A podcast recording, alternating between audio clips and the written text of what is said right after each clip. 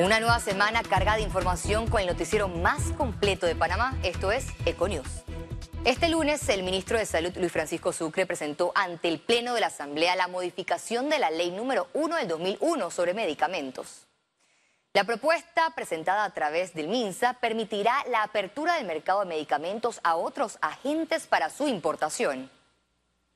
Emana de la mesa técnica la consideración de poder darle la oportunidad a las farmacias de que puedan transformarse también en importadores. Esto lógicamente trae como beneficio, eh, además de ampliar el mercado, de que da la posibilidad a aquellas farmacias, que puede ser de manera individual u organizada, puedan importar medicamentos a más bajos precios y por lo tanto eso debe de redundar en el precio que le va a llegar al paciente, al que necesita el medicamento. La Asamblea Nacional inicia el primer debate del proyecto de ley que dicta el presupuesto general del Estado para la vigencia fiscal 2023.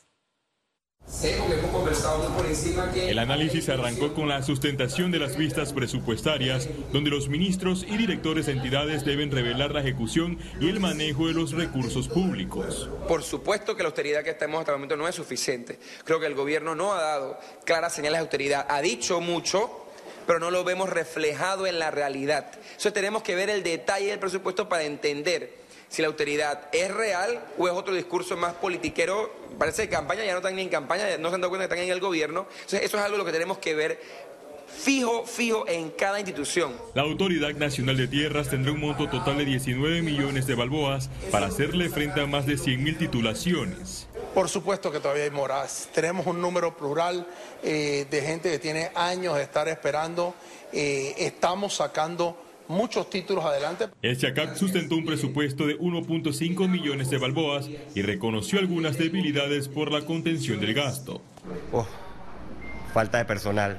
Estamos, estamos tratando de trabajar con el poco personal. Somos 37 funcionarios dentro de la institución. Pensamos que que deberíamos tener como alrededor de 60. La Fiscalía de Cuentas compareció al escrutinio de los diputados. La fiscal Gualesca Romechea señaló que solicitó 7 millones de balboas, pero que recibió la recomendación de 5 millones de balboas. En este momento tenemos aproximadamente 28 investigaciones. Eh, como sabemos, las investigaciones eh, patrimoniales son complejas, eh, tienen muchas personas relacionadas y esto implica pues un movimiento a nivel nacional.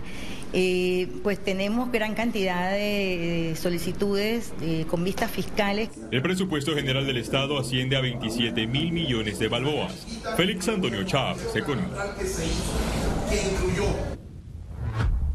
La ley de conflictos de intereses evitará actos de corrupción, así lo aseguró el diputado independiente Gabriel Silva.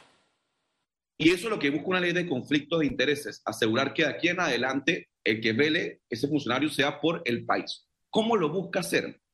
Los funcionarios públicos de alta jerarquía, alrededor de 300 funcionarios públicos, ahora anualmente van a tener que llenar una declaración de conflictos de intereses. ¿Qué significa eso? Una declaración de conflicto de intereses que va a tener que ser pública y notariada, va a tener que incluir dónde han trabajado, sueldos y salarios y contratos que han tenido, acciones que puedan tener en empresas, dónde han estado sus familiares también. Distintos sectores cuestionaron la comisión creada por la Mesa del Diálogo que analizará los temas anticorrupción. Se nombra una comisión. Eso significa que no tienen ningún compromiso de hacer algo. El gobierno y los grupos sociales que conforman la mesa única en Coclé lograron tocar uno de los puntos más polémicos en la agenda del debate, la lucha contra la corrupción. Queremos acabar con la corrupción, por eso nosotros pedimos la salida del Contralor General de la República. ¿Por qué el Contralor General de la República no se presenta mañana o esta tarde en la Asamblea Nacional con el listado de nombramientos y le pregunta al presidente de la Asamblea, ¿dónde está toda esta gente? Lombana no ve voluntad para aplicar la transparencia en los órganos del Estado. La ley establece que en el momento en que el gobierno levante el estado de emergencia, el gobierno está obligado a rendir cuentas sobre todos los millones de dólares que se utilizaron en la pandemia.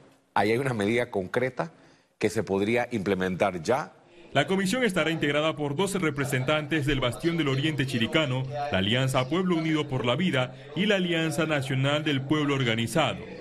Debe incluir a organizaciones que tienen muchos años de estudiando la materia y que tienen mucho que aportar, por lo tanto, y que eh, al final pues beneficiaría a que rápidamente podamos abordar puntualmente aquellos eh, temas relacionados con la corrupción que deban revertir.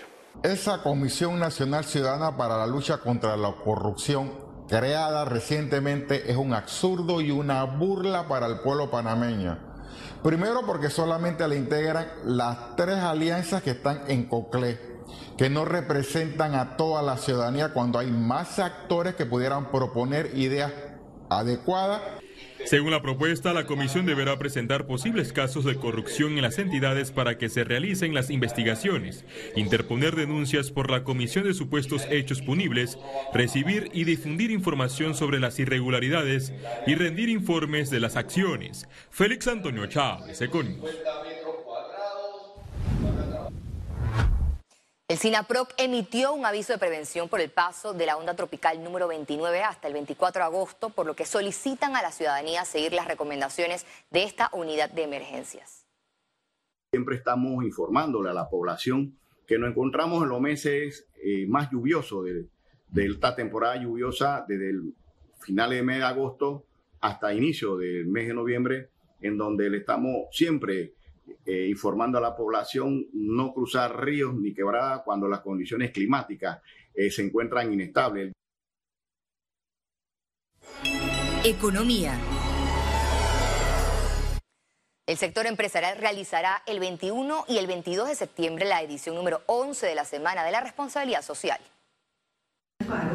El evento reunirá a líderes de las empresas más importantes del país que presentarán soluciones a los retos que se enfrentan porque entendemos que dentro del contexto que estamos viviendo, este contexto volátil de cambios eh, y sobre todo eh, donde temas tales como la desigualdad, temas como el cambio climático, eh, el crecimiento económico y demás, no solamente tienen o ejercen una influencia en la sociedad, en las personas, sino también en las empresas. Y entonces es muy importante que las empresas eh, puedan generar esa capacidad para adaptarse mejor a estos cambios, para ser más resilientes y sobre todo escuchar mejor y entender las demandas eh, de la sociedad. El tema de género es sumamente importante, también el de la juventud. Y nosotros tenemos que ver cómo hacemos para eh, potenciar a la juventud, para trabajar por ellos mismos, por el país y por la sostenibilidad de nuestro país. Este año, la Semana de la Responsabilidad Social Empresarial tendrá como lema Impulsando una transformación empresarial sostenible. El viceministro de Desarrollo Agropecuario, Carlos Roñoni, indicó que pronto serán reabiertas más agrotiendas. El gobierno nacional busca evitar largas filas a nivel nacional. Los productos de Panamá que se ofrecen en las agrotiendas tienen un 25% de descuento. 15 agroferias que hemos hecho del, eh, finales del mes de julio a la fecha, se han vendido ya casi medio millón de libras de arroz en las comarcas, se han vendido poco menos de 10 mil libras de pollo también se ha vendido el resto de los productos que ofrece el, el, gobierno a través del Instituto de Mercadeo Agropecuario. Vimos también cómo el fin de semana que pasó se dieron nueve ferias a nivel nacional El crecimiento económico de Panamá a fin de año podría estar por debajo del 6%, resaltan economistas. Originalmente el crecimiento que se había proyectado para este año era de 6%, ¿no? Eh, y no era el gobierno, sino de los organismos internacionales inclusive. Estamos a la espera de los pronósticos que ellos, ellos emitan eh, revisados a la luz de lo que pasó en julio. Pero sí, mi pronóstico sería que no va a ser de, de naturalmente el 6%, eh, va a ser menos, ¿no? pero creo que va a estar entre 4 y, y, y 5% probablemente, ¿no? El economista Rolando Gordón considera que se deben aplicar medidas para que la deuda pública no siga en aumento y duda que el gobierno vaya a recortar la planilla estatal.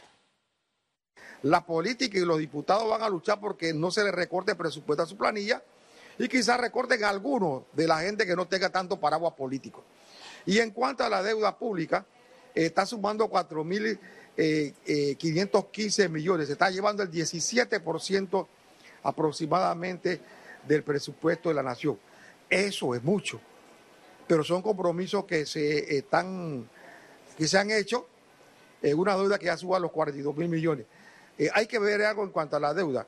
Yo considero que ya es peligroso que nos sigamos endeudando y el gobierno tiene que tomar medidas para ver cómo controla, porque cada, vez, cada vez que se gasta más en el año que los ingresos que se tiene, tenemos un déficit. Al regreso, internacionales.